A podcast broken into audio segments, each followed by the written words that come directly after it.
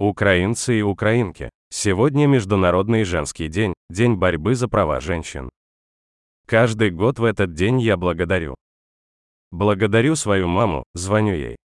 Благодарю за то, что всегда в нашей семье было и есть уважение. Благодарю свою супругу.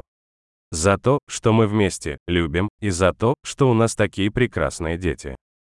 Благодарю женщин, которые работают со мной. И это очень важно, что мы наравне как коллеги. И сегодня можно сказать разные слова, обратить внимание на разные аспекты этого дня. У каждого и каждой есть свое мнение, как и что делать в этот день, восьмого марта. И в этом наша сила. В этом свобода.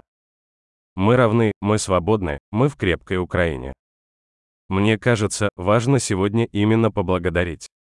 Поблагодарить всех женщин, которые работают, учат, учатся, спасают, лечат, воюют, воюют за Украину.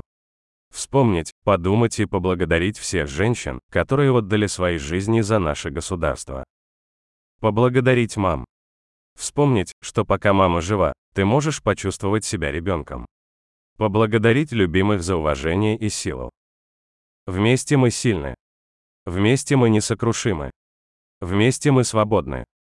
И вместе мы точно победим. Обязательно. Слава Украине!